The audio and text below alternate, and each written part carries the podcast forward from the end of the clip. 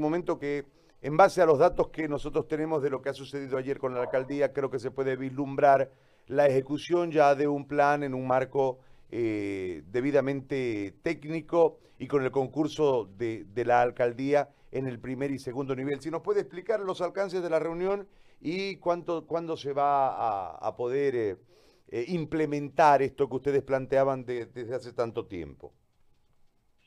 Muy buenos días, realmente para nosotros es una alegría haber encontrado una alcaldía con mucha flexibilidad.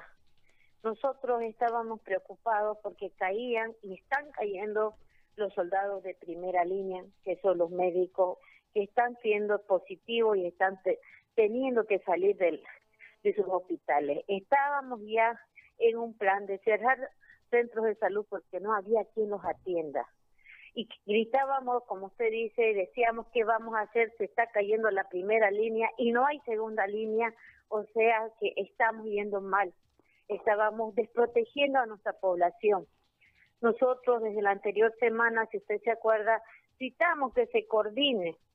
Había una primera un primer plan A donde se comprometía el ministerio en otorgar I T N y contratos. Y resulta que ese compromiso que se hizo con el pueblo cruceño, el ministerio lo incumplió. No mandó un solo contrato, ni un solo ítem para primer nivel, donde es el ochenta por ciento de la enfermedad de COVID diecinueve es la contención. No llegó nada. Inclusive la alcaldesa le preguntó delante de nosotros y dijeron que no había.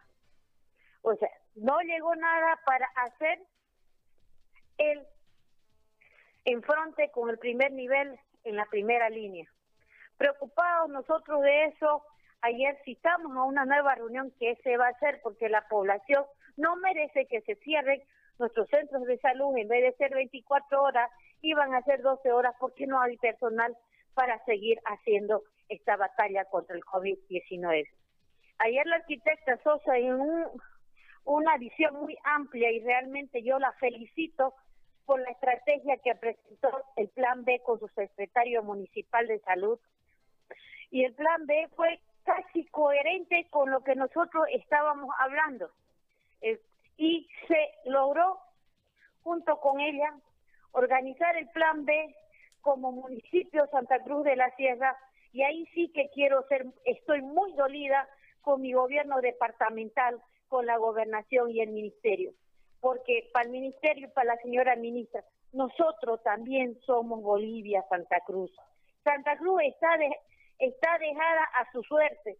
Yo comparto la solidaridad con el departamento del Beni, con Trinidad, pero aquí Trinidad no es más que el primer anillo de Santa Cruz, no llega a ser ni un barrio, y aquí estamos en mayores riesgos y no nos han dado nada a Santa Cruz.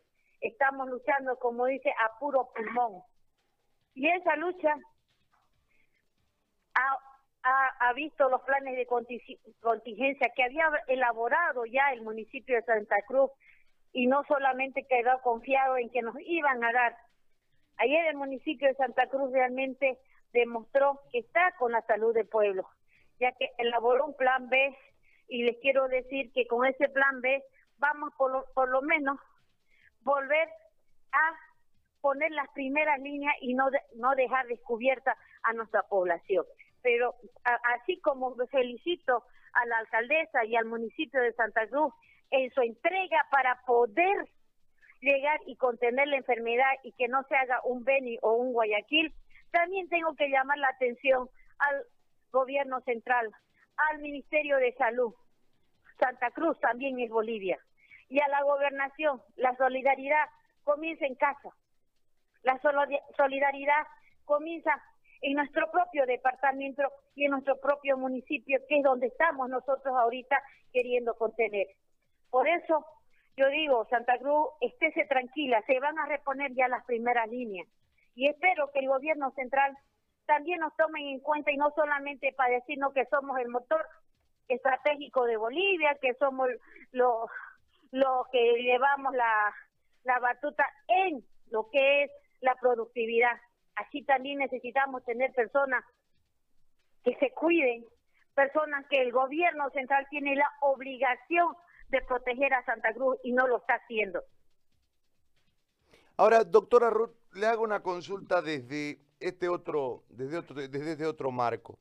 Eh, este, este refuerzo de la primera línea, para que sea entendible para la gente, ¿significa que va a haber más personal, que se los va a dotar de mayor número de elementos para trabajar con todas las condiciones correspondientes y que esa primera línea, que es la más importante sin ninguna duda, según lo que dicen en todas partes del mundo, por el tema de la detección temprana y el tratamiento precoz, va a desahogar el resto del sistema, ¿no? Entonces, eh, en, en este marco estratégico contra, la, contra el COVID, eh, reforzar esa línea es lo que va a generar, creo, eh, la posibilidad de que empecemos a eh, recuperar gente si eh, entendemos que va a haber un número importante de contagiados y dentro de ese número de contagiados, un número importante que va a ser síntomas y va a tener ya la posibilidad de ser atendido. ¿Qué es lo que está pasando hoy, Gary? Les comento. Han caído hartos médicos, han caído hartas bioquímicas, tenemos un personal de salud que han caído ya en la línea. Y no tenemos quien reemplace a ese personal de salud. Póngase el centro de salud dieciocho de marzo, que tenía un médico haciendo turno en la noche. Ese médico cayó, está con COVID. El vecino del dieciocho de marzo no va a poder ir a, a, al hospital en la noche porque no hay quien lo cubra. Cayó el soldado. Lo que estamos tratando es de reponer a nuestros caídos para seguir luchando, porque ya no, o sea, estábamos por cerrar los centros de salud y ya fuimos cerrando poco a poco porque no teníamos con qué sostener a ese centro de salud, no había profesionales porque los que estaban ahí trabajando ya estaban contagiados y también son pacientes, entonces se volvieron pacientes, ya no se volvieron, eh, ya no estaban para curar, ya estaban para ser curados, entonces tendríamos que nosotros retirar esos soldados y se nos han muerto. Esa primera línea hay que volverla a armar porque estaba en descubierto, ese centro de salud dieciocho de marzo, o cualquier centro virgen de Cotoca, donde ya su médico cayó. Entonces hay que volver a poner otro médico. Esa es la primera línea de reforzamiento. No es que hemos aumentado el número de médicos para Santa Cruz. Lo que estamos queriendo hacer es tener el número mínimo de médicos o de profesionales o de bioquímica, porque las bioquímicas están cayendo, para que esa bioquímica pueda hacer la toma de muestras en ese momento en que ya estaba ese centro funcionando. O sea, estamos reponiendo a los caídos. Eso es lo que significa la primera línea de reforzamiento. No es que le estamos aumentando, estamos reforzando a los caídos, bien. Perfecto. Ahora, de, ¿desde cuándo mmm, ingresan los refuerzos, para decirlo de alguna forma? Sí, el primero de junio. El compromiso de la arquitecta nos la planteó bien clara. No hay ayuda, doctores. Así clarito. El gobierno central no nos ha dado nada, nos ha fallado. Lo tiene inclusive firmado en un C O E que ellos tenían que dar los, el, el recursos humanos. Inclusive tienen una ley municipal en base a esa firma que hicieron la actual ministra, que era viceministra, y no se cumplió nada. Entonces ahí, ahí es. Trabajemos con lo que tengamos y pensemos que de arriba no va a llegar nada. Del Ilimani no ha llegado nada. Y ese es el reclamo más fuerte que tenemos. También somos Bolivia. Y no, y no nos dejen solo. Porque lo que se está haciendo ahorita es tratar de volver a armar la primera línea, los refuerzos de los caídos. Entonces, aquí se va, y va a ser un desastre si no interviene el gobierno central. Y gracias a la intervención, yo digo, oportuna de nuestra alcaldesa, que sí, Eh, se dio cuenta de lo que nos está pasando, porque hemos gritado por todos los medios y nadie escucha. Parece que estuviéramos nosotros hablando porque queremos nosotros más profesionales para nuestro beneficio. Lo que queremos es servir al pueblo.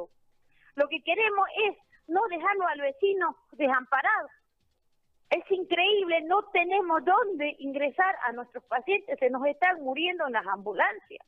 Se nos están muriendo en los centros de salud. Y se nos están muriendo en la casa. Y eso no es posible, eso es inaudito. si podemos nosotros, coordinando, poder hacerlo. Pero el gobierno central no coordina nada, no coordina nada en Santa Cruz. Por eso nosotros le agradecemos el reabastecimiento. No solamente es la contratación de los médicos caídos para poder reforzar ahí, se nos va a otorgar este movilidad, porque no podemos ir a hacer la toma porque no estamos con movilidad. Se nos va a otorgar el equipo de bioseguridad por seis meses. Están comprando equipo de seguridad para que no estemos de acá dos, tres semanas, nos falta equipo de bioseguridad y sigan cayendo.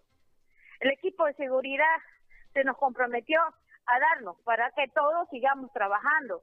Lo que pide el, el sindicato de profesionales en salud es querer, querer seguir trabajando, es no dejar desprovisto a nuestra población. Y en ese pedido, el único ente que nos ha escuchado ha sido el municipio. El municipio, y realmente yo le agradezco de nuevo a la alcaldesa por haber escuchado y haberse puesto al lado de su pueblo. Porque los que van a caer son nuestros vecinos, son nuestros parientes. Porque el que se va a enfermar mañana va a ser mi madre, su padre o su hermano. Y no hay dónde colocarlo. Se están abriendo centros de albergue de doscientas camas. Se ha planificado una llegada a primera línea muy buena, que esperemos que por lo menos estos quince días no colapse el sistema de salud. Se muy está bien. Proveyendo, eh, sí. planificando para unos quince días, pero si el gobierno central sigue haciendo oídos sordos, yo creo que en estos momentos vamos a tener que hacer una marcha, todos los cruceños, para decirle que escuchen a Santa Cruz. Le agradezco muchísimo, doctora, por la información, muy amable. Ya, muchas gracias, Gary, y realmente, como le digo, se están reponiendo los soldados, pero necesitamos el auxilio de la, del Ministerio de Salud y de la Gobernación. Muchas gracias, Gary. Muy bien, muy amable.